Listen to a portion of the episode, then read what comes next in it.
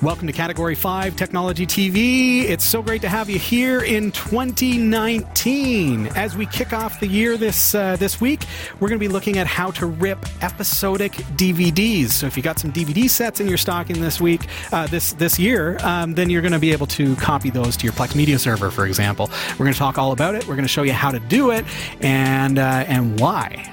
I think we should also talk about our favorite moments from twenty eighteen. We definitely should reminisce. Yeah. I think that'll be coming up too.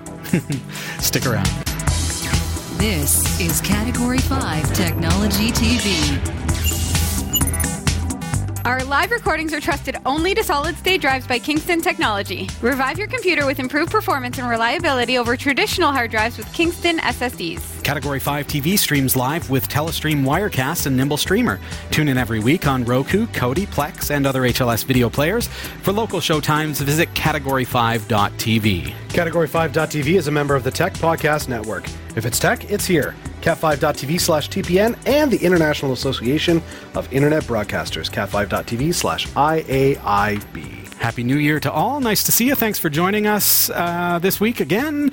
Uh, this feels like the first time we've been live uh, in a while because uh, yeah. we had last week technically off. That's right. Uh, which was a unique experience. We don't normally do that. So Not hope, often. Hope everybody enjoyed uh, the, the Christmas musical. Loads I, of fun. I meant to watch it.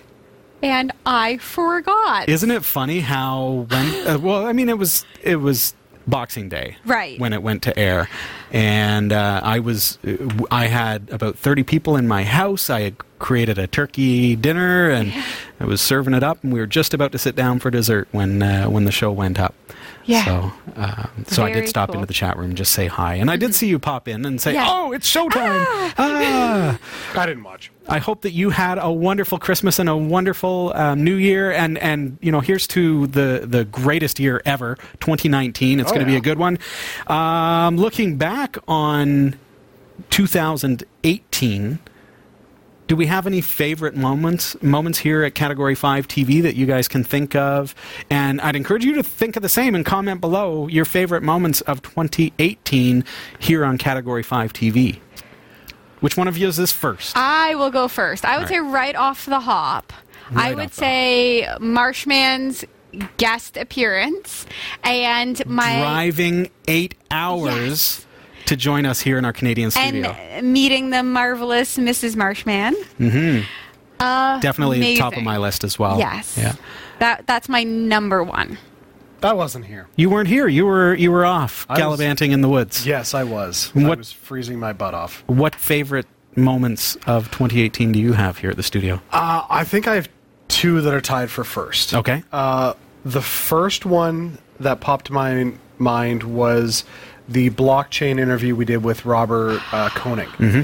I loved that interview. That totally changed my knowledge of the blockchain, took me to the next level of amateurness. And uh, and I was like, hey, I'm not just a newbie anymore. I'm now amateur. Perfect. And I've taken some of that knowledge from the interview, and I've had conversations with people. Even at Christmas, yeah. we got talking about the blockchain with my family, uh-huh. and uh, you know, talking about other uses for the blockchain, not just cryptocurrency. Because I'm like, oh, it's cryptocurrency, it's that Bitcoin stuff. Right. I'm like, no, there's other stuff. Mm-hmm. And then when I started explaining to them, and you know, the idea of like produce and not having all these recalls, and you know, then my when I raised the question to them about uh, why not use it for passports, they're going, oh, that's cool. Mm-hmm. Oh, we could totally. Yes, I like that. And I was like. I sold my family on the blockchain. It's Perfect. Amazing. And they're not we are people. Thick with knowledge. I and know, we had we had a lot of great interviews, a lot of great presentations here on Category five uh, over the past year. Uh, that's definitely a highlight for me as well. And having Robert back a couple of times. And we're going to see him again in uh, in twenty nineteen Sweet. As our crypto correspondent as well. I have to say, one of my key points of twenty eighteen, not to do so much with the show, but um, just thinking of how... the community, viewers, and even our local community have come together to support us. And I think about how an anonymous viewer sent us a Ninja Flame video right. recorder to supplement our entire broadcast process. And now the video quality is better mm-hmm. because of that. And we're able to do so much more. And how our local uh, music pro, the music store in town, has... gratis loaned us wireless microphones, so now we're moving around the studio, and it's changed the show. It has absolutely changed, and and now we're I'm thinking about how, okay, we can set up a set over there, and we can just walk over and just turn the camera, and we can do this and that. Mm-hmm. It's so much more freedom for us, and and so just having community come together, um, both our community on the show and the community here locally, um, supporting Category five has been something that uh, you know that's a big highlight right. for me. Can I add to that? And it's the same line, but switching to Discord for me. Yes. Huge for for community. Like I feel, and I mean, I feel surrounded by friends all of the time now. For example, when I was doing the O S on my computer. Yes. Right? And I was sitting there th- thinking for an iota of a second, I could do this alone. And then Garby popped in, and and between the two of us, mostly Garby, I managed to install a new O S on my computer, which mm-hmm. I don't have on me right now, but mm-hmm. that wouldn't have happened without Discord. And it cool. wouldn't have happened think. when you use the book face either, because you right. have to put right. status up to be like, ah, oh, what I do, mm-hmm. people like, hashtag like. Right. Yeah. And, yeah. and for those of you who are, well, what's this Discord that she's talking about? If you look over there, just past Jeff, you see what looks like a chat room, and that's our Discord server. So you can join that through our website, um, and there's there there are links on the interact menu. But what I love about that is you say switching to Discord. More like we've supplemented our community with Discord. Yes. Mm-hmm. I R C is still active. I see the F O O there, and the F O O, it's nice to see you.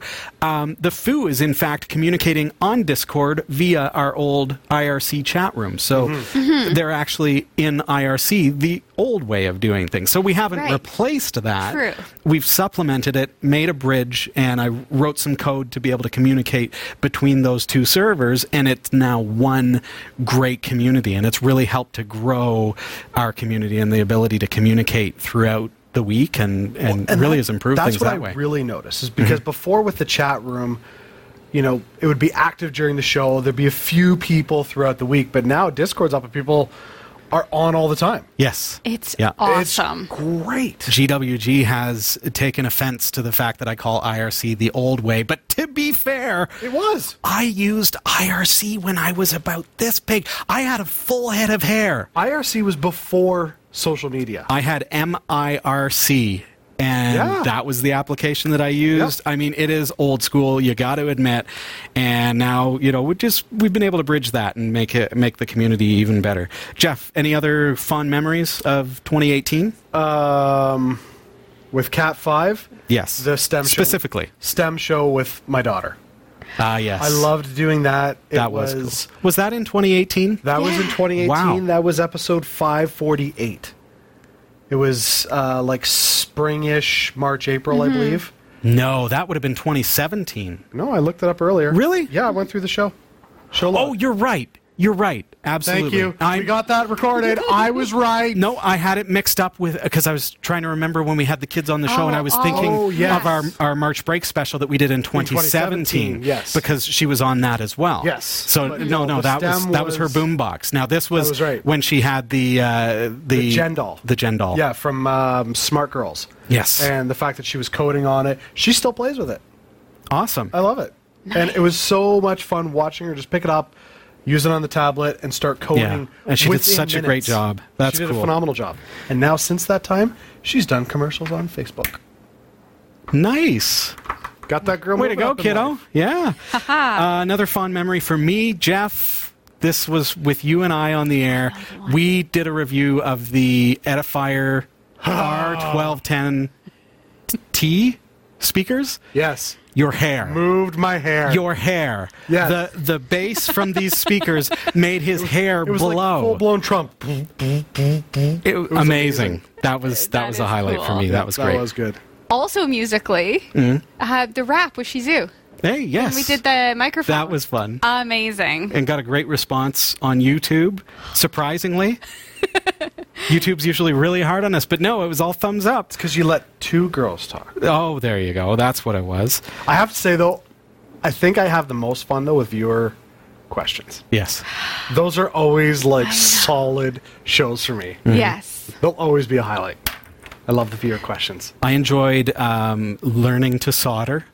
Yes. Oh, and the way, it, again, yes. going back to our community, how the community made fun of me, but in a constructive criticism kind of way, right? To help me to learn more and more to do a better job at soldering. So now I understand more about how it works. Right. I know what the rosin does, and I know how I'm, I'm much, much better at it. I'm still not a great solderer, but I'm learning, and the community really helped me with that. Mm-hmm. Yep. Any other highlights for you? Um, well, when we did the Retro Pie, yes, that was on my episode. List. Oh yes. yes, I wasn't here, but I loved watching it. Nice. And then, well, and then that followed up with doing the Odroid Go with Marshman, the handheld, the yes, handheld, mm-hmm. which. Again, like that that line of idea for retro gaming for me, like that episode yep. and then this next episode, which and is going to catapult me because I got one for Dave for Christmas. Oh, fantastic. Ooh. And so I haven't assembled it or brought it to you for help. But it's like the next step for me, which is great. Add to my collection. Yeah, that's awesome. And, and those are both examples of STEM mm-hmm. and projects that we did ourselves, right. that you participated in, that we actually built retro gaming stuff. Exactly. From a handheld to an actual retro pie, which is like you think about classic Nintendo games and classic Sega Genesis games and all those kinds of things on a Raspberry Pi. And we built that. Mm-hmm. Mm-hmm. I do and think it it's funny you've gone from like uber beefed up V R to handheld retro gaming. Yeah. Speaking of like, V R, it's the whole spectrum. It's the whole spectrum. I did get my V R in twenty eighteen. Nice. So that didn't was, happen on no. the show. We need yeah. to get it on the show. We need to get it on the show. Yeah, I got my computer. I built the computer in twenty seventeen. Did a right news at the tail story. End. Right. Did a news story about the V R and like, and then got my tax return and spent it immediately. That's right. You did. Oh was, boy, was the Rift you got? Um, yes. Yes, the, V R, the Oculus Rift. Yeah. No, yeah. no, the. Um, Why can't Vive? Vive. Oh, you got the Vive? Yeah. Yes. Yes. Oh, okay. That's right. Yes. Um, what is the name? Another thing that I really enjoyed and, and thinking of the, the RetroPie and just all of the single board computers that we've had on the show, lots of unboxings, lots of reviews. We've done the Giggle Scores. Love the yeah. Giggle Scores. Oh, and, yeah. and we're learning how each of these single board computers performs against one another, which to me is exciting because up until a year and a half ago, realistically, there was just Raspberry Pi. Yeah. There were other boards out there, but really, in the market, there was just the Raspberry Pi. And now there are so many much more powerful single-board computers mm-hmm. to the point where we're, we're probably a couple of iterations away from being able to use one as a desktop computer. Oh, I and totally and agree. That has been a real highlight for me. Yep. Any cool. final thoughts on twenty eighteen? I know of one that, well, it may have been end of twenty seventeen, but I, but I do, it comes to mind because we're talking about V R and everything, but, and I think it still counts because it's, in my mind, it's within the okay. past yeah, year yeah. and a bit. Okay. But we did tour the Starship Enterprise. That is true, we yes, did. Yes, that and was twenty seventeen. twenty seventeen. Yes. Yep. Mm-hmm. Yep. So a little off on my timing, Ooh. But in my heart, it, it, it comes back to me every day. And, and I, I think it's fresh to me because Stage nine was shut down by C B S. And so, you know, I, it, it's still a part of my twenty eighteen. Right. Being right. able to live that boyhood fantasy of standing on the Starship Enterprise and traveling around, walking around True. On the Starship. Do we have time for one more? One more. Okay. So remember we did the review of those tablets, and then Jeff brought in the yes. boogie board sink, and yep. then I bought a boogie board sink, and then I dropped it on the floor. Mm. And then did you get it fixed? Well, and then I kept saying that I would call them. Well, today on my lunch break, I called them. Yes. Talked to a guy named Chris. And explained hi, Chris. The whole situation. Hi, Chris. Um, yeah, he was like, yeah, it sounds sincere, and that is a problem with our case. It actually is an open corner. Just uh, when you have your sync with you, because I was calling from work and I didn't have it with me, because mm. it doesn't work right now. Um, he's like, just uh, read off the I guess, product I D to me, and I'll just send you a new one. He's just like straight up sending me a new one. Yes! I know. Yes! I know. Did you even have to play the I I'm said, Sasha Rickman card? No, but wow. I said I'm going to mention you on the show tonight. Oh, and fantastic. Now when Chris, I call him. You're the man. Yeah. See, that's the kind of tech support that, Love it. that yeah. we need in this world. And companies that stand by their products like that, even when admittedly it was your fault. It was fault. my fault. I said, I, I'm like, I tried to protect this thing against me. I bought mm. a case. It didn't work. Right. And he said, we're working on that. So it's a known flaw yeah. in their protective case. Yeah. Because truly, if you buy the additional component of the protection that is supposed to save it from drops. Right. Except and it that, doesn't actually save it from drops. Exactly. It's not Sasha proof. It's not Sasha proof. I I really should be just a walking commercial for how to... It, it makes sense to me, though. I mean, there's two sides to that. But if I bought a waterproof case... Right. And then I submerged my thing, and it leaked, and it got destroyed, then I would expect that... Yep. Right. Proper tech support would say, yeah, we'll send you another one. Yeah. That's a flaw. So, so that's good. That's getting very a new good. one. Thank you, Chris. That's awesome. Awesome. Okay, so tonight uh, we've got a fantastic show planned for you. We're going to be yeah, we're going to be learning how to rip episodic D V Ds, which I'm really excited about. This is something that we've really needed to do because the questions keep coming up on YouTube. Recently, I feel like we've done this. In the past, have we not? No. Really? Yeah. Huh. We've we've learned about ripping D V Ds, and some of what we're going to learn tonight is Maybe redundant to that. But a lot of questions stem from that video, and those are what we're going to set out to answer okay, tonight. Then. And and uh, admittedly, several years have gone by since Kelsey and I did that did review. That, yeah, yeah, that was a long time absolutely. ago. Absolutely. Um, recently, I removed elementary O S from my work computer. So my mm-hmm. production computer where I do all my programming, I ripped it out of there and I took the step and I installed Linux Mint. Oh. Latest and greatest version. Um, you know that I was impressed with Linux Mint here on the show. Mm-hmm. Really, you know, I'm a Debian guy, but I, I do like the ease of the Ubuntu architecture and the, the infrastructure that they've created.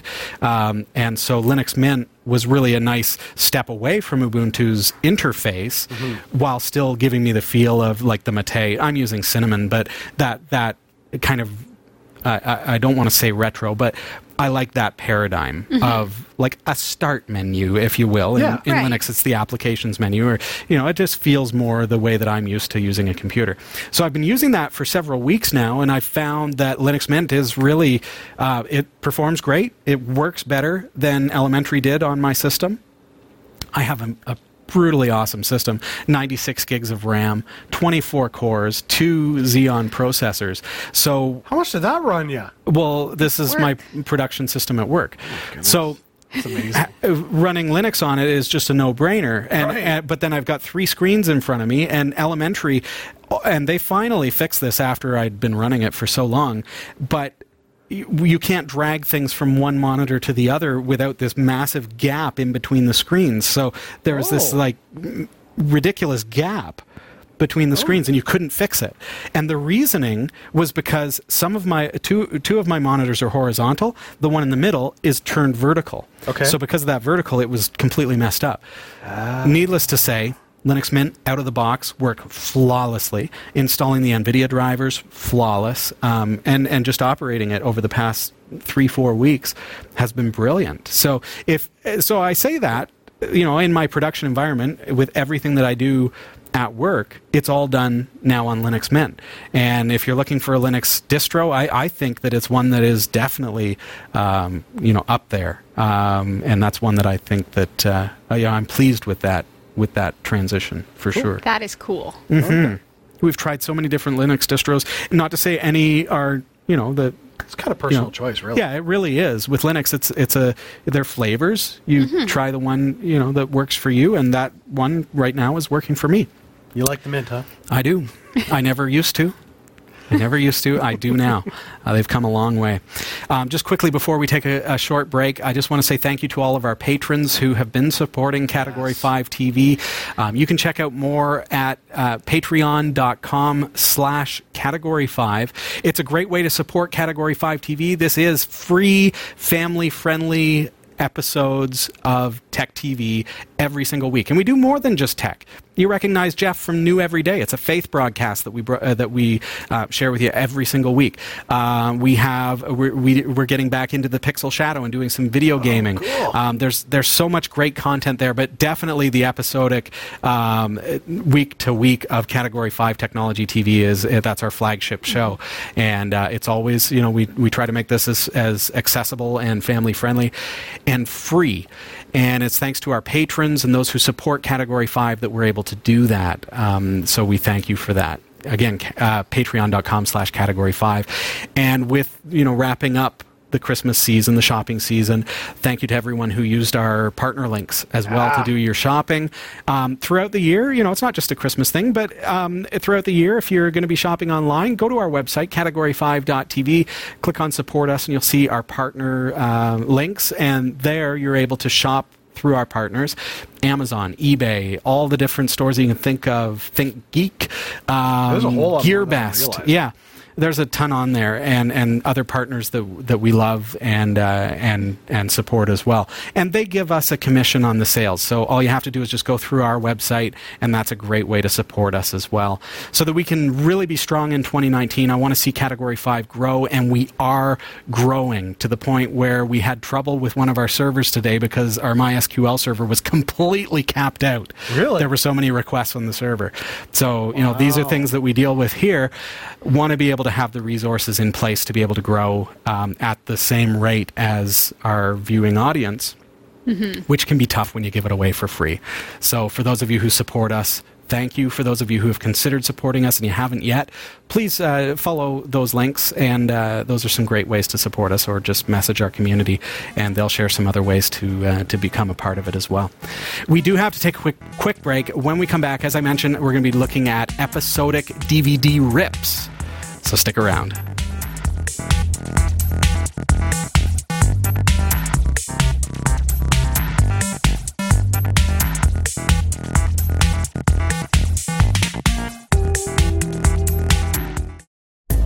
Whether you shop on ThinkGeek, GearBest, B and H Photo Video, eBay, or Amazon, or even if you want a free trial of Audible, you'll find the best deals and support the shows we produce by simply visiting the shopping sites you already frequent by using the links on our website. Visit category five dot t v slash partners for the full and ever-growing list, and help us create more free content like this show.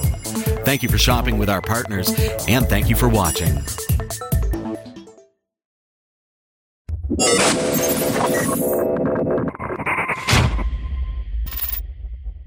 Just before the break, uh, we had Discord up there, and we were even talking about Discord. I know. But it was frozen. Didn't realize. Hopefully it's going to work out a little better. I mean, it's it's just the positioning of the moon on this, the first week of it's a, it's a January cool of twenty nineteen. It, it is. is very That's cold. That's why it froze. Yeah, exactly, exactly. So I think we've got everything going. Somebody say something just to be sure.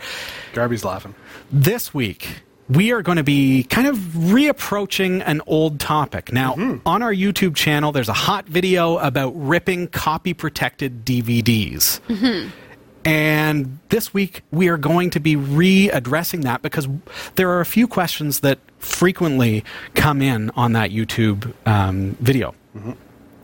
Things around essentially episodic D V D rips. Okay. Now, when you rip a D V D, if it's a movie, mm-hmm. it's pretty easy. It's pretty straightforward, right, because it's one video and you're ripping it and encoding it and, and decoding it and, and everything else. But it's one video.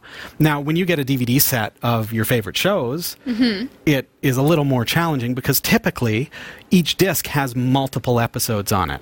Right. So there is a, an added challenge to that. So tonight we're going to look at software that we have looked at before, but we're going to take a little bit of a different approach because we are going to be using an episodic D V D set in order to do our rips. Okay, then. All right. The process, just so you know, if you are interested only in ripping movies and not episodic D V Ds, the process is the same. Okay. If you master this, you will absolutely master the ability to rip movies as well, because as I say, it's just one video on the disc typically. Would the same process for an episodic T V show work the same as, say, like a D V D that's got special content, yeah. you know, interviews and stuff? Absolutely. Okay. Those are other videos on the discs. Yeah. So okay. quickly, because I know one of the one of the comments on YouTube is I talk too much.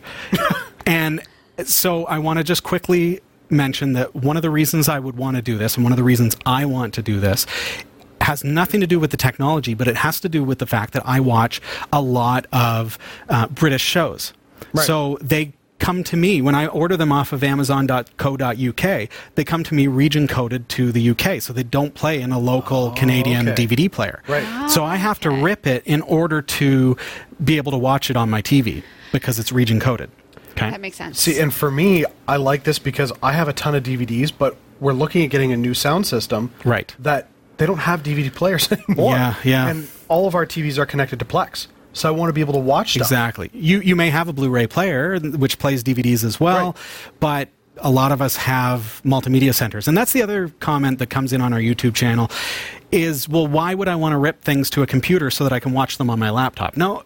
This can th- these files can be watched on smart T Vs, on set-top boxes, on... I have a computer in my cellar that has an H D M I cable coming out of it to the back of a fifty-five inch T V, and that's our system. So uh, that's how we watch our T V from Plex. So right. I put them on my Plex Media Server, and then we watch the shows up on our big screen T V. So th- this is not just so you can watch it in a portable means of taking it with you on, on a laptop, mm-hmm. though that is one good use case too. If your kids are going away to school and they have a bunch of D V Ds, they might not be able to take them all with them, yes. but you can rip them to their hard drive, and then all of a sudden they've got their entire library and are able to take that to school with them, just as an example. For the record, we're not breaking any laws here tonight. No. We own the D V Ds that we are ripping. Um, this is about making your content that you already own more accessible on your devices. Yep. Perfect. I don't own a D V D player. I think I own a D V D player, but I think it's somewhere in the garage. It's not okay. connected to any of my devices, right. especially with the advent of flat-screen T Vs. I no longer have a cabinet with D V D players and yeah. V C Rs and things, and I don't want to have it sitting on the floor below the T V that's mounted on the wall. So it's just a different world, but I own the content. And in fact, this is a, a show that I, I bought for my wife, but technically for my wife and I, to enjoy yes. together. Inspector Lewis, it's a great um, murder mystery show, if you haven't seen it, um, from P B S. And and it is, what, uh, nine seasons on wow. eighteen discs. eighteen D V Ds. That's crazy. Right? So this is something that I want to be on my Plex Media Server because mm-hmm. I don't I don't have a D V D player to put the D V Ds in. So why are we ripping D V Ds and not Blu-rays? Uh, size? Because No, because I can compress them. Not okay. everything plays a Blu-ray. But if I rip it to a file, then, then it, it would, would play. Be fine. Right. Right. So. It's it's a valid question, and this is another one that you've been sending in. Um, the best answer I can give you for that is let's just think about the technology for just one moment. Now, Blu-ray, you would say, is it's better quality. Mm-hmm. Absolutely. You can get ten eighty p Blu-ray, four K Blu-ray. These are only four eighty p. Granted, they oh. still look great, but D V D is much less quality than Blu-ray. That's right. why Blu-ray is the you know the current optical standard anyways. Think about your computer. Mm-hmm. Okay. Do you have a D V D drive? On my computer? I yeah. You do? Yep. Do you have a Blu-ray drive? No. No. Mm-hmm. So think about mm. when you when you buy a computer, mm-hmm. even when you build a computer, hmm. your computer has D V D capabilities. Right. But we may not right. necessarily okay. use it um, to its full capacity. A lot of us use it, to, you know, sometimes to burn discs and things like that. Mm-hmm. But most computers, I, I don't want to be so general, but a majority of computers will not have Blu-ray drives.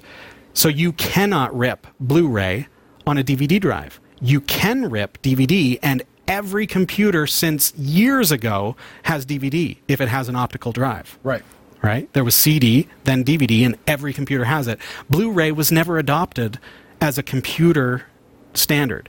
You can spend extra money, you can buy extra devices to can, to give yourself Blu-ray, but I imagine that if you've done that, you already know what you're doing and you've, you already know how to rip, because why would you spend the extra hundreds of dollars on an upgrade for your computer that when you don't even know what it does? Right.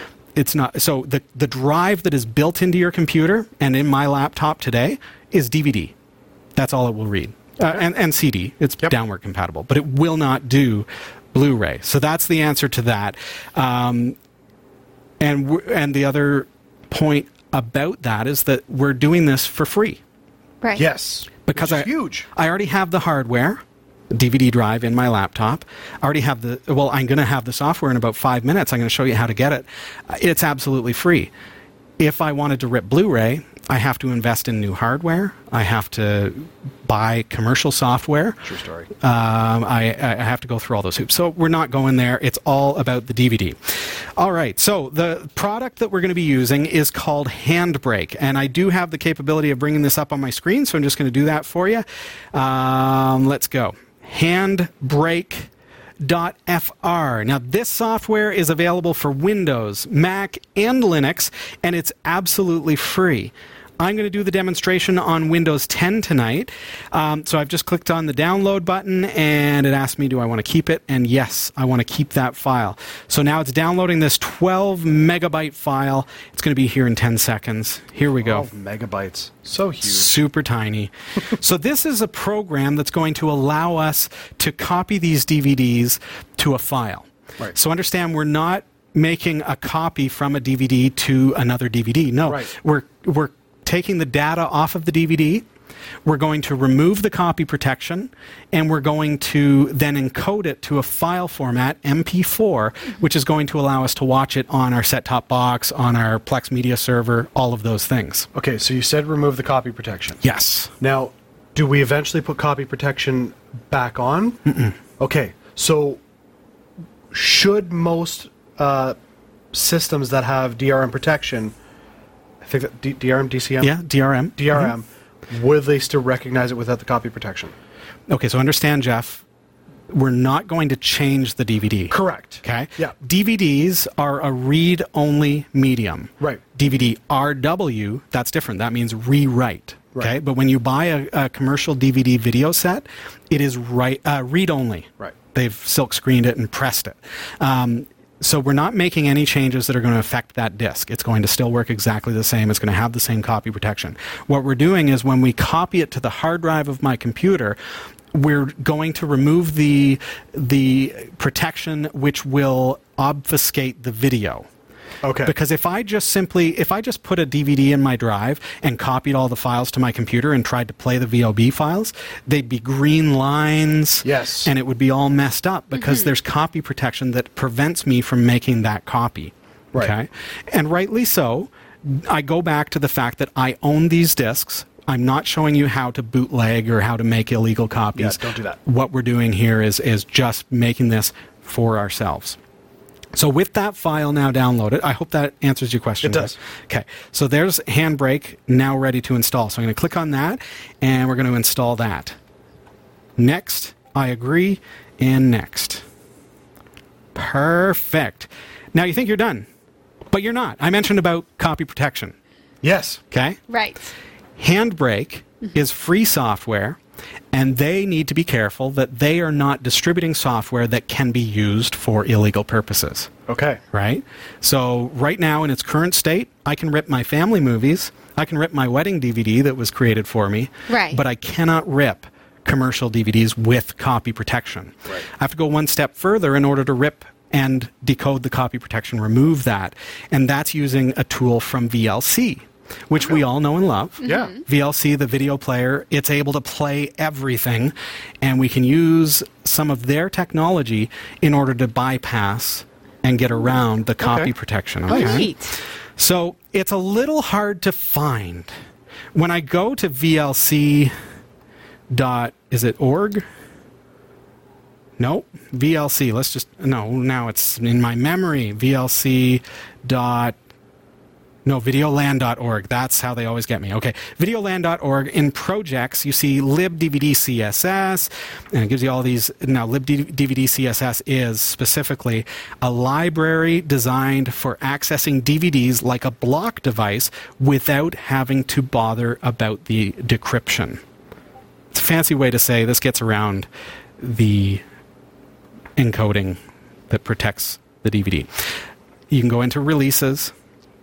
And you can go into one point two point twelve, and then you see Win sixty-four. See all the hoops that you got to go through? What, no, why that version? Did they discontinue it after they that? They stopped or? making it for, they stopped oh, okay. compiling it for Windows. Oh, okay. So that particular version, one point two point twelve. Anyways, you're on Windows. Let's make it simple. I've created a hot link for you. All you oh. have to do is go cat five dot t v slash lib D V D C S S.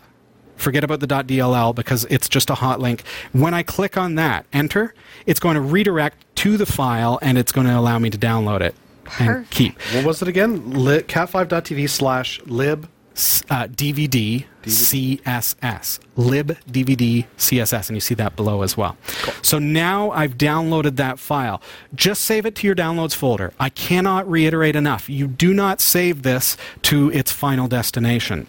Your Windows system won't allow you to do that, and it will end up saving it in the wrong spot, and then your decoding will not work. Okay. Okay?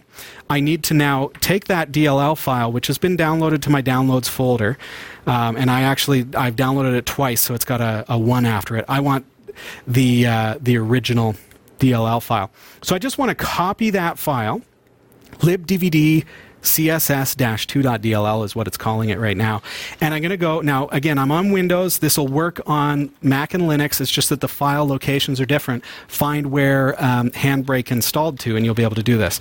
On Windows, it's usually going to be in your C drive in program files, and then a folder now called Handbrake, because remember, I installed a program called Handbrake. So here it is, but it's missing the D L L to decode that. So I'm going to right click and hit paste, and here's the warning. You're going to need administrator permission to do this. Continue. So now in that folder, along with my handbrake dot e x e, is also lib D V D C S S dash two dot d l l. That is a necessary step. If you're getting garbled video on your R I Ps, you've you've done that incorrectly. Okay. Okay. Download it to your downloads folder, then copy it or cut it and paste it into the same folder as handbrake dot e x e. Do not open the program before that point, okay? Notice the, the steps that we've taken. Now I can close this, and I'm going to bring up Handbrake on my screen. And I've, I've already inserted the first disk of the set, okay? okay? Do that first. Put your disk in. If you bring up Handbrake first and then put the disk in, you're probably not going to see your, your disk. Okay. Put it in first, okay? Now I'm going to bring up Handbrake. Here it comes. And you see now it has detected the D V D. So hit OK, uh, or just click on that D V D. And now it's scanning the titles of this disc. Now, on the box set here, mm-hmm. there's a couple of things. So on the back of the disc, on the case, right. disc one. Okay. And then there's the pilot. And series pilot and... Whom the Gods Would Destroy. Two episodes. Two episodes. One disc. Two episodes. Yeah. So on that disc now, I can see, if I look under title, I see three files. Well, what what on earth, right? Observe. One hour, thirty-seven minutes and four seconds. One hour, thirty-eight minutes and thirty-eight seconds.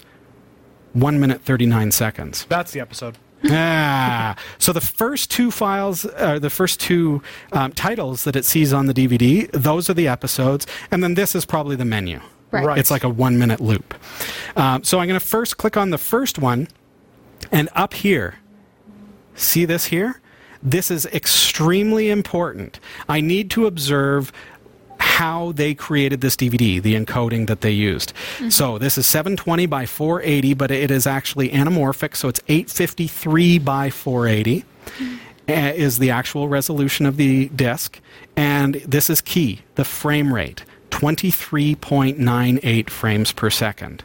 Keep that in the back of your mind. So I want to, you notice that it defaulted to fast ten eighty p thirty? Yep. Don't want that. Okay. Because a D V D is only four eighty p. Why would I rip it in ten eighty p, which will upscale, it will create a ten eighty p file, but the source is only four eighty p. So right, I'm basically just stretching it out. Yeah. Right. It would just make a bigger file. Yeah. Uselessly. Yeah. So what I want to do is I want to, as closely as possible, match my encoders to the D V D itself. That's right. Why the frame rate is very, very important. So the first thing I'm going to do with the D V D is I'm going to change my preset to general fast four eighty p thirty, because that's the closest thing to match a D V D, four eighty p thirty seconds uh, thirty frames per second. So next thing I want to do is turn on Web Optimized. What that will do, Jeff, is that will help so that your Plex Media Server, if you pause it, it can resume easier. Okay. If you skim, it, you can skim easier because right. it's in your web okay. browser when you're using Plex. Um, so that helps. Web Optimized is important. Dimensions, I just want to bring you back to this. We don't need to change anything. It's already detected. seven twenty by four eighty. Anamorphic is set to automatic, and you see that the display size is coming out to eight fifty-three by four eighty, which matches eight fifty-three by four eighty, the actual disk that I've inserted. Okay. Next up, I just want to show you filters. Um, we have deinterlacing. This is all just left default, um, but what that does, um, because our computers, our devices are progressive scan, so each frame is a full frame. Mm-hmm. Interlaced, the D V D is actually interlaced, so it's only half of the frame per frame. Okay. So so deinterlacing is going to fix the lines that you see in right. some videos. If you didn't have deinterlacing, you'd have lines through everything, especially during action shots. So just yeah, leave so those leave those filters as they are, because the the defaults are perfect. We do not need to, uh, I don't even know how to say it, detel assign. Because this is if we were upscaling to thirty frames per second, but we want to actually match the twenty-three point nine eight. So just forget about filters. I just wanted to show you that.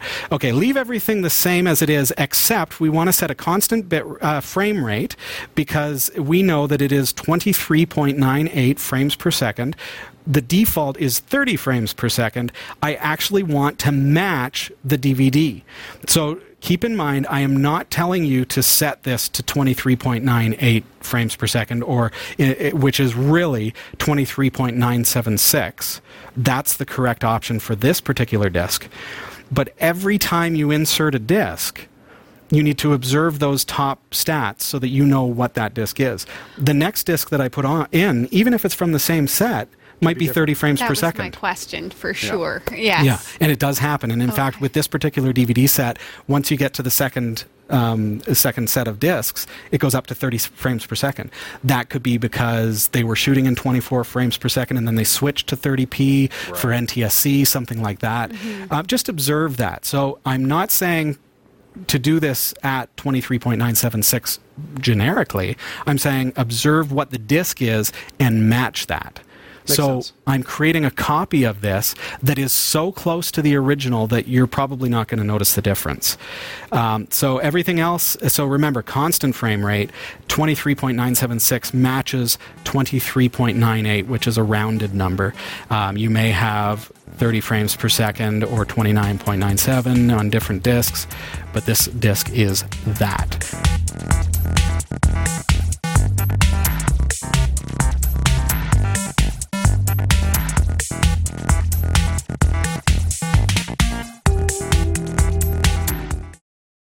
For a limited time, get your hands on limited edition shirts from the Category five T V network. These high-quality shirts are manufactured by Teespring, a fundraising website, and your purchase will help support the shows we produce. Get yours today and send us your pictures to be featured on the corresponding show. Visit cat five dot t v slash shirts to support us and get your official network shirt today. cat five dot t v slash shirts.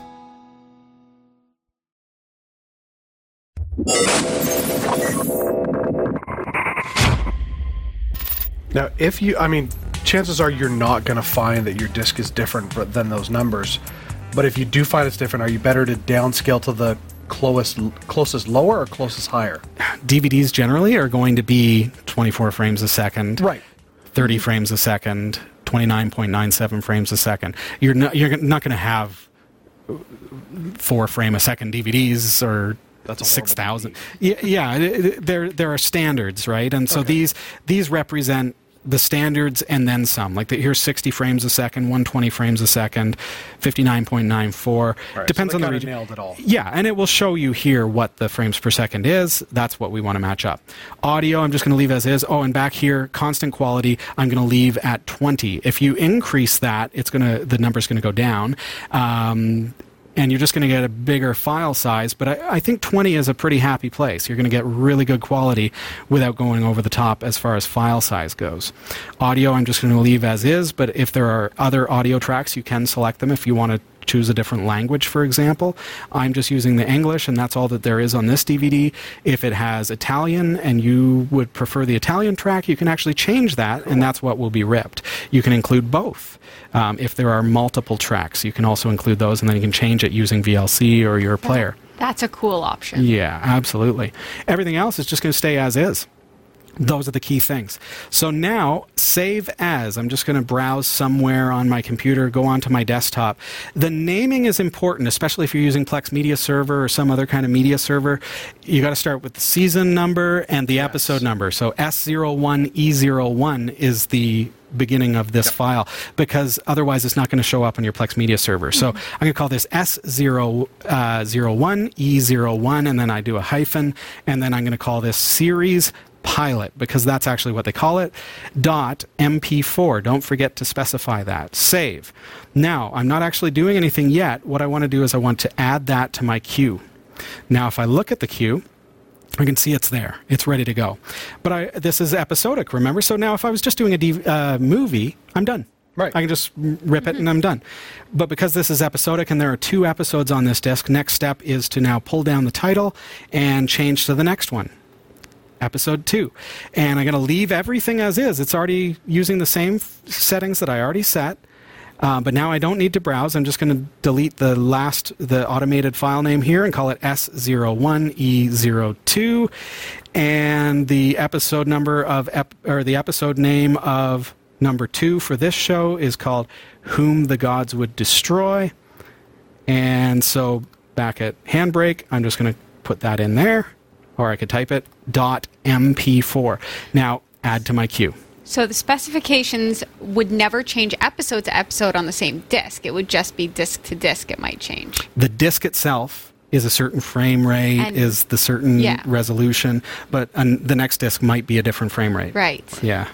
Um, I haven't seen it uh, mixed. It could technically, I think it could be mixed, okay. but I've never seen it. I just feel like perhaps you'd get lulled into it. Say there was like seven episodes on a disc. You'd sure. get lulled into repeating and repeating. Then you put in a new disc and, well, everything's changed. Yes. Yeah, oh, so and you, you got to watch like, that. Be yeah. aware. And you see how quick it is to change it anyways and modify those yeah. settings. Exactly. Um, now, if I look at my queue, I have both of those episodes in my queue. All I need to do is hit Start Queue and pour yourself a coffee. Go sit down. It's on my i seven laptop. This is going to take about an hour per episode. So, okay, so close to real time. I don't, an hour and a half. I don't know that it's really that specific. It's just okay. that's how long it takes. Because what it's doing is it's decoding, removing the copy protection, or, or copying the file itself, um, and then encoding to the M P four format that matches the specifications that I've given it. Right. So then I end up with an M P four file. Because this is going to take two hours, just before the show, I actually set it up and did exactly this. And so I already have these two episodes ripped, and that's why the disk was already in my drive. I'm just going to close out of this. And if I bring up my folder here where I ripped it, you can see now I've got these two files. And if I click on it, on my computer, there it is. It's a perfect rip. It looks fantastic. It looks perfect. And up on my uh, up on my big screen T V, it looks wonderful. Cool. And there you go. So that is decoded, and it works, and Very nice. uh, we're good to go. I like this. I have a drawer full of D V Ds in our entertainment well, unit yeah. that I could spend days ripping, and we would love to sure. watch these things, but we don't have a D V D player anymore. Yeah. So right. they just kind of sit there, and we keep talking about, oh, should we have just sold them off? But now it's like, no, there's a purpose. You can rip them and put them on your Plex Media Server. Yeah. yeah. And and it's absolutely, like, because the the video is great. The video looks, it's even on my fifty-five inch T V, the four eighty p looks fabulous. Mm-hmm. And because I've set the settings as I have, the quality is stellar. Like, there's no there's no artifacting, there's no um, the, there's no perceptible loss. It, it looks great. It looks absolutely perfect. So I think that that covers everything that we need to cover for this feature. I hope that you've enjoyed it and learned from it, and I hope that it helps you to be able to move your D V D library into your current setup, because I just don't have the setup to play these anymore, but I still buy them. I still support the, the industries that make them, and uh, and and I'm happy to do that. And by doing that, I'm paying for it, I bought these off of Amazon. Right. I'm not downloading illegal copies of videos. Right. I'm not breaking the law. I'm not um, stealing from the content creators. Right. And but I still have the same effect of being able to put it on my devices and being able to put it on my Plex Media Server or whatever other device that I own that gives me access to that content in a modern kind of way. Nice. Very cool. There's a question from Soulblue in the chat room. Um, what if one just wants to rip without changing the encoding? So D V D encoding is hmm. M P E G two. Right. Now, but keep in mind, um, it has copy protection. Yes. So you will not be able to play those files mm. if you don't go through the process. So part of this is decoding, then re-encoding to a format that your devices will be able to play. Right. That's the key thing. Got it. So I, I hope that answers for you. I hope that all of your questions have been answered. If you have any more, please comment below. We got to jump over to the newsroom. All right. All right.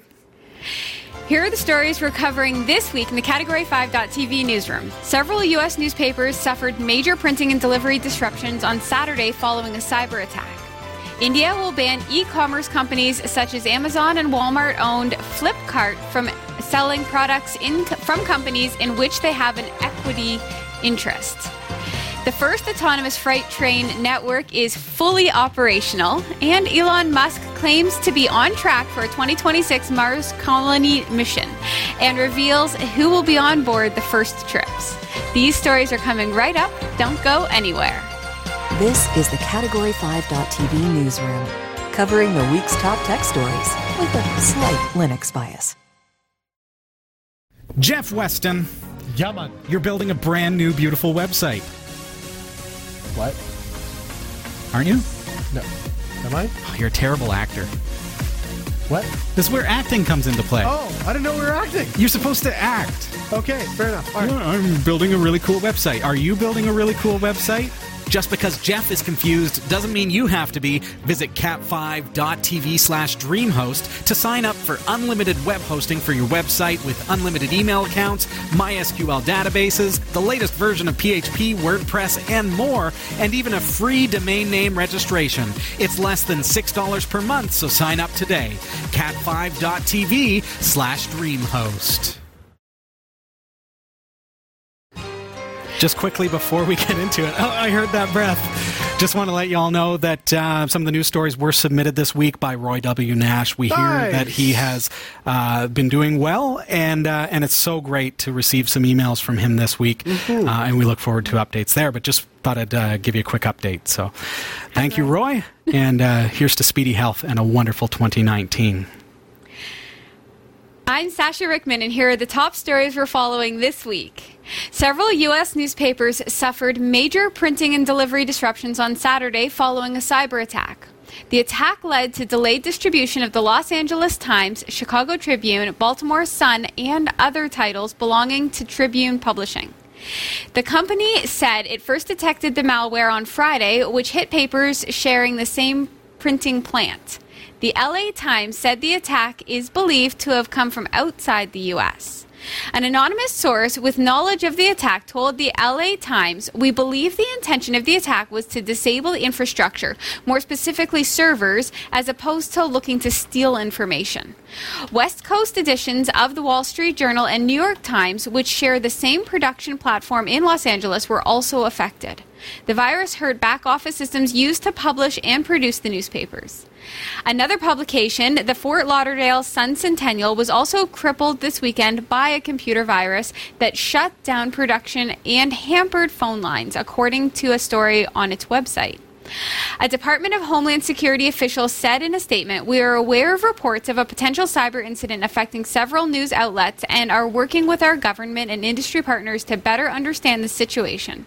Investigators at the Federal Bureau of Investigations were not immediately available for comment." Okay. So that's scary because... And so begins the year. Yeah. Yeah. If you can get in... to the news. Like, uh. I'm eager to hear more about how the attack occurred. Mm-hmm. But, um, yeah, I mean, that can What do you say to that? That, that we have such a digital connected, I think about newspapers and think about how old school yeah. the, the technology of a newspaper is, and yet they are reliant now as much as we are on the technology that's internet connected and everything right. else. So. Well, and so many news stations, whether it be T V, paper, whatever, they have remote correspondence that mm-hmm. in a lot of cases probably right. V P N to a network. Yep. And so if their network is regularly getting data traffic coming in from outside the network, mm. mm-hmm. I mean, you've got a lot of holes that you need to have protected, and if they are connected stations, say through a network, you know, you hit one, you could potentially hit them all. I mean, mm-hmm. so often they share content, and it's like, where is that vulnerability? Mm-hmm. Mm-hmm. I mean, but at the same time, I just kind of go, well, it's another story. Moving on, I'm going to have my coffee. Like, yeah, a little bit, uh, but um, it, it kind of speaks to the, the infrastructure issues that companies have too. Like these are, and these are big companies, but these are old companies. Yes. Mm-hmm. So, you know, has the infrastructure progressed along with the technology? Has the security measures that are in place progressed along with that technology? So we have to look at, you know, as as you know, maybe the businesses that we work at grow and evolve into today. Mm-hmm. You know, are the technologies that are in place to protect us against cyber attack, are they up to snuff? I still feel like a lot of times it's somebody who's just not security conscious. It that, could be one user on the network that clicked on a file in an email. Right. right. Who knows, right? I, I think of those cities that we've heard of in the past that we've covered on the news where suddenly all of their city computers get the, oh, pay the Bitcoin because we've ransomwared your computer. It's like, yeah. all it took was one person, you know, who just of wasn't course, careful. Yeah. It's true. Mm-hmm. You know, it's scary because you really, you don't know what causes something like that. And like you said, in a situation where people are just constantly putting information in, how do you know when it's malicious? I'm just glad they didn't change the teleprompter and go all Ron Burgundy. Haha. India will ban e-commerce companies such as Amazon and Walmart-owned Flipkart from selling products from which they, the companies have an equity interest.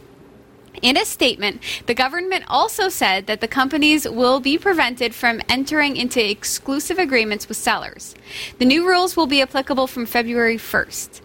The new regulations follow complaints from Indian retailers and traders who say the giant e-commerce companies are using their control over inventory from their affiliates and through exclusive sales agreements to create an unfair marketplace that allows them to sell some products at very low prices.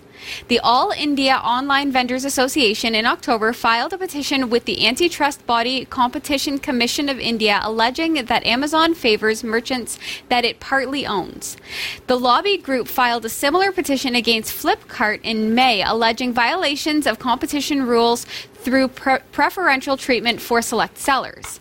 The new rules said that services provided to vendors on an e-commerce platform and by that entity's affiliates should be done so at an arm's length and in fair and non-discriminatory manner. New rules will appease small traders and farmers who fear that U S companies are making a backdoor entry into India's retail market and could squeeze out small corner shops that dominate Indian re- retailing. The Confederation of All India Traders, in a statement, said that if the order is implemented in full, then malpractices, predatory pricing policies, and deep discounting by e-commerce players will no longer occur. Amazon India said that it is currently evaluating the new rules, while Flipkart did not immediately respond to a request for comment.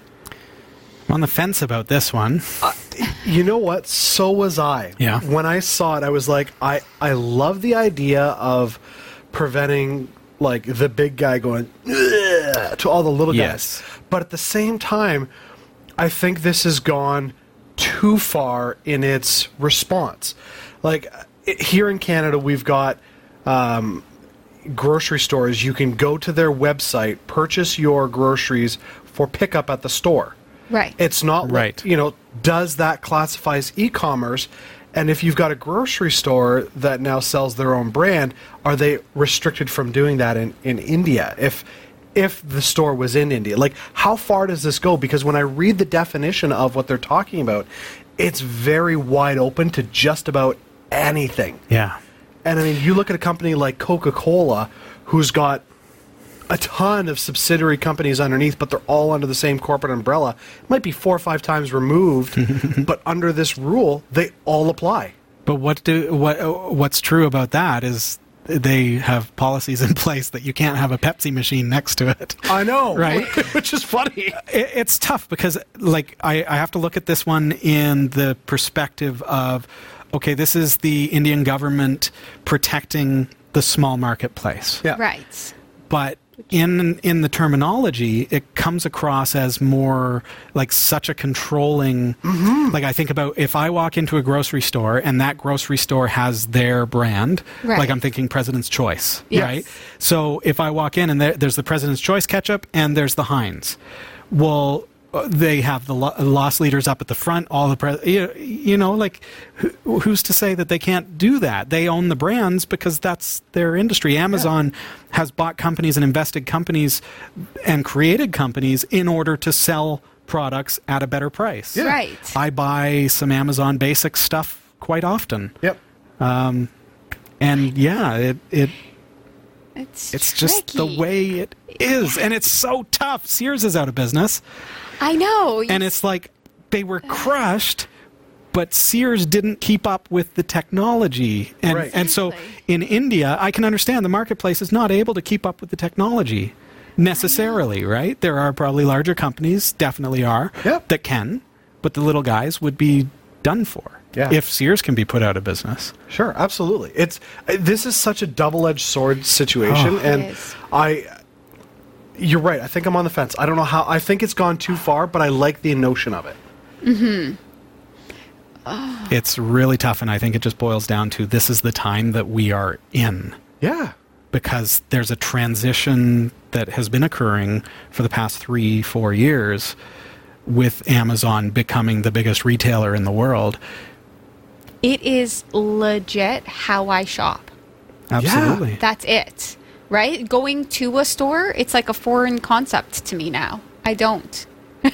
I do. I, I go to I stores. Like going to stores. I, but uh. a lot of, like, Christmas shopping is a perfect example this year um, and last year as well, where most of the stuff, other than stuff for stockings and things like that, yeah. were bought online. Mm-hmm. And most of that through Amazon. Right. I would say, like, ninety-five percent of the gifts I bought this year were from Amazon. Yeah. Yeah. Mm-hmm. What about you? What are your thoughts on this? We're kind of, I think we're all three on the fence on this one. Yeah. Yeah. Supporting, I, I have absolute support for the little guys, and I understand that market mentality, and we need that. Maybe the government needs to take a different approach and subsidize the marketplace, subsidize the, the little guy, mm-hmm. and give them incentives to and, and capabilities to flourish. Mm-hmm. If they can't match the prices, give them tax breaks. I also wonder if part of this is country economics. Because you look at uh, a country like India, and it's such a massive country, and not all areas are equal in their wealth distribution mm-hmm. or their consumerism. Mm-hmm. So maybe there's an element of country-specific commerce scenarios that have driven this, and so we're looking at it from our perspective. It's tough that way, yeah. And not understanding this scenario, and so maybe it's just a matter of North American ignorance to right. the true problem I, of it. I do feel that way, and that's yeah. why, like, I'm awkward in this whole thing because I don't really know. Yeah. What we're what's not on right. the side of like the yeah. farmers and. Yeah. Are, are you watching our show from India and, and are oh, impacted by this? Yeah. Mm-hmm. Share your thoughts. If you have family or loved ones in India, um, what are your thoughts on this particular um, mm-hmm. governance? Yeah. We'd love to hear. I'd love your, your perspective on this. Mm-hmm. The first autonomous freight train network is fully operational. On Friday, major mining corporation Rio Tinto announced that its auto haul autonomous train system in Western Australia had logged more than one million kilometers since July. Rio Tinto now calls its fully operational autonomous train system the biggest robot in the world. The train system serves fourteen mines that deliver to four port terminals. Two mines that are closest to a port terminal will retain human engineers because they are very short lines. The train system took ten years to build and cost Rio Tinto nine hundred sixteen million dollars U S to implement. The trains are remotely monitored by a crew located fifteen hundred kilometers away in Perth. According to the mining company, the autonomous trains make sure the rails are clear ahead and monitor internal systems as well, checking for faulty wheels or couplers and bringing the train to a complete stop if there's a problem. The autonomous train system will allow Rio Tinto to cut down on the number of stops that the two point four kilometer long iron ore hauling trains have to make to change drivers. Prior to the operation of the autonomous train system, the mining company shuttled train drivers one point five million kilometers per year due to shift changes. The average return distance of these trains is about eight hundred kilometers, with the average journey cycle, including loading and dumping, taking about forty hours. Additionally, the trains will be able to run six percent faster by removing acceleration and braking variations caused by human drivers. Rio Tinto expects that its auto haul system will allow it to increase the region's iron ore production capacity by twenty million tons. That is superb. Wow. That's a neat story. Yeah. That's a big robot. That is amazing. I love that that's their comment. It's a big robot. Again, this is going to be two-sided because yeah. this is going to mean loss of jobs. Right. Absolutely. But it's going to be an... I feel like you're driving a train for forty... Like, it's a forty-hour trip. You have to be shuttled to and from because they have to do shift changes. I feel like those jobs themselves aren't the... ideal job, but it's right? not about like, being an, it's about having a job. Yeah. But I, I mean, like, you take that mindset, you got road construction, why can't they just put a little um, rotator on the bottom of uh, of a stop sign that flips every, you know, minute, and it's Bluetooth, you know, connected to something on the other side? Then the sign turners have lost their jobs. Like, it's, it's right. But I'm thinking that this will allow for things like being the controller. Like the remote remote controller. I, it's like the remote access mm. operator. Do you think that the, being, the, the operator's fifteen hundred kilometers away? Right. And presumably uh, a great force of I T well, to thwart any attack on this system.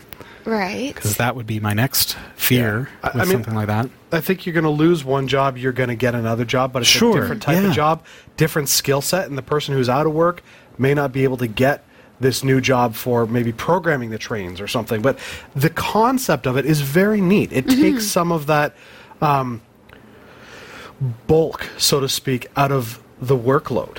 Right. You know, I mean, at the end of the day, I mean, as as a computer guy, I mean, your automated software that you've created, uh, I think you remember you're talking about an, an A I for a while to help with some of your workload. You're talking Which about one, Jeff? Well, but, I mean, so some of that bulk of... His name's work- Jason. He's a real person. Right, okay. But, I mean, like, there are Hi, Jason. that you can make that can help. But it's just, like, at, at what cost to the im- human impact? Mm-hmm. Right, So, I, I mean, I get both sides, but I think it's a neat story. I, I just like the fact that they've automated trains. I, I like that they I just do. made it faster because humans brake and accelerate, oddly. That's interesting, too, isn't yeah. it? Yeah. yeah. What I want to know, though, is are there sensors on it for track runners? Well, it's it, presumably, I mean, it's monitoring things around it. It's mm-hmm. going to have LiDAR. Yeah. Got to fit that in once per show. Um, and so it's going to know that there's things moving. And, you know, if there are kangaroos hopping in front of the train, they're going to have to deal with that. Right. Mm-hmm. I just That's hope just, that they've addressed that. Sure. Because there's nothing more, just, like, sad than to hear that there was a, of course, a track of runner course. that led to an incident. Of course. Right. Yeah. Al- although I will say, if that were to be the case, there isn't a human witness witnessing it now. Just a side note. Mm, I don't think that's the point. Uh, yeah. Nice attempt on putting a lighter spin on it, Sasha, but you just made it worse. Yeah. Oh, Thank you sorry. very much. Oh, dear. Elon Musk claims to be on track for a twenty twenty-six Mars colony mission and reveals who will be on board for the first trips. Messaging the billionaire on Twitter, a Musk fan asked, how soon will the first gro- group go to colonize Mars? And Musk replied, seven to ten years. That's in line with previous estimations from Musk, who has said he hopes to launch missions between twenty twenty-four and twenty thirty. Musk also recently admitted that there was a seventy percent chance he himself would move to Mars. The Tesla boss also replied to another Twitter user who said, "I only hope the first wave of explorers will be poets and not real estate developers." Musk's response was that the initial Mars colonization flights would be populated with creatives. Engineers, artists, and creators of all kind. There is so much to build, he said. It's not the first time Musk has suggested that he'll send creative types to space. Back in twenty eighteen, Musk revealed that Japanese billionaire art collector Yusaku Misawa would be the first passenger on board his SpaceX trip to the moon. The forty-three-year-old entrepreneur didn't reveal how much he'd pay for the trip, but Musk said he has made a significant deposit on the price, which is a significant price. Yusaku told a thrilled conference in California, "I thought long and hard how valuable it would be to become the first private passenger to go to the moon. I thought about how this could contribute to world peace. This is my lifelong dream." That mission to the moon doesn't have a launch date yet, but is expected to take place within the next few years.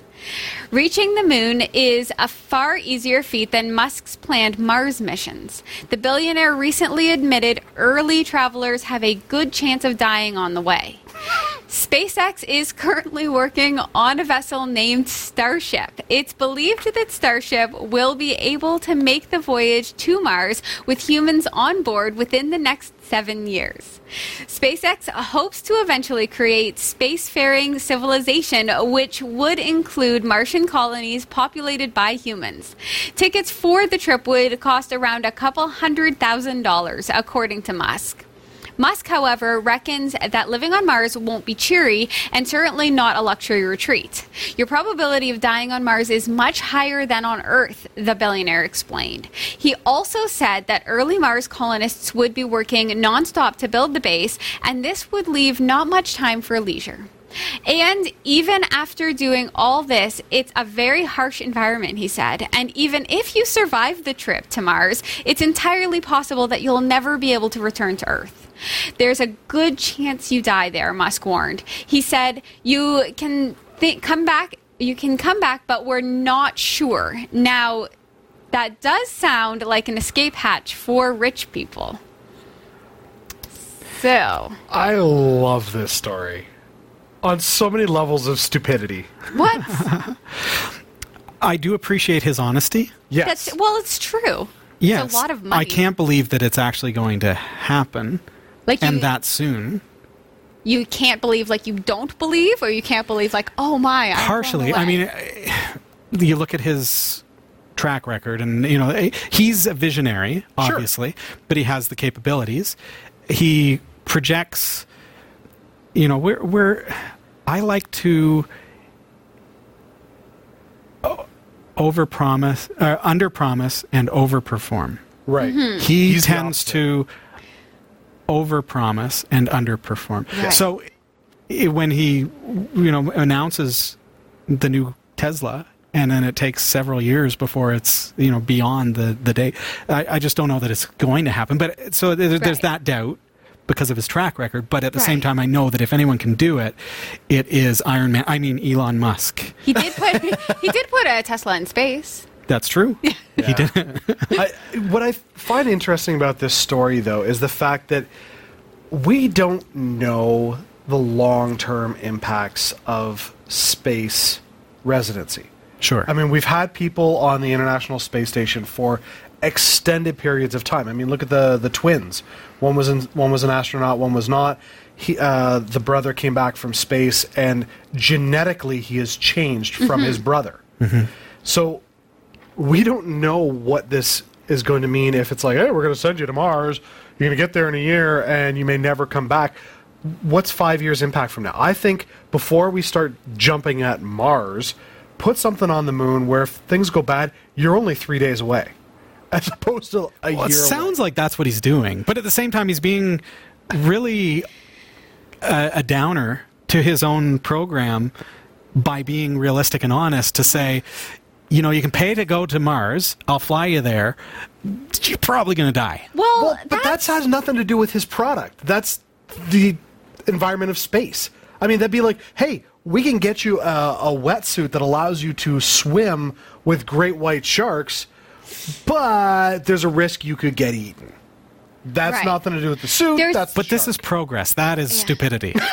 There's a, there is a fair chance if you decide to go to Mars, you know you're not coming back to sure. Earth. You yeah. know it. Like, you know it. You've in, lived your life. Deep in your soul, you know you're not coming back to Earth. Even if they say that there's a chance, there is no chance. There is one. There's, you might get to Mars and live on Mars for a blip, but... There is one benefit to going to Mars.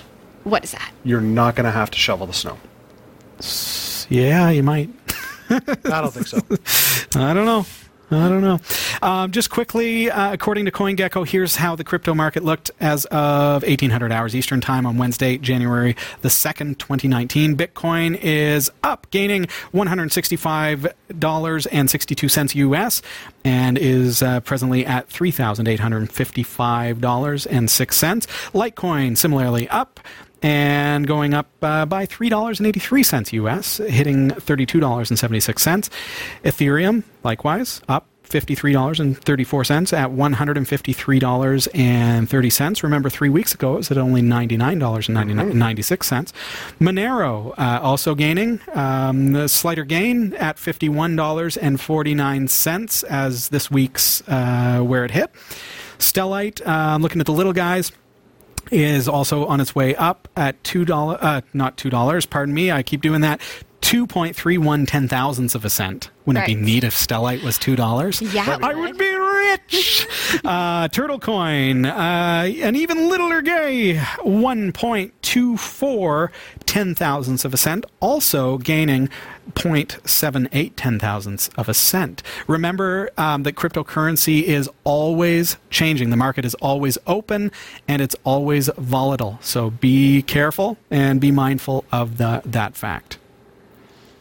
Big thanks to Roy W. Nash and our community of viewers for submitting stories to us this week. Thanks for watching the Category five dot T V newsroom. Don't forget to like and subscribe for all your tech news with a slight Linux bias. And for more free content, be sure to check out our website. From the Category five dot T V newsroom, I'm Sasha Rickman. And I'm Robbie Ferguson. And I'm Jeff Weston. Thank you so much for being here again with us this week. Hope you've enjoyed the show. Happy New Year, and here's to twenty nineteen being awesome for you, your family, your loved ones, and just all around. Looking forward to a great year ahead. Have a great week, everyone. Bye.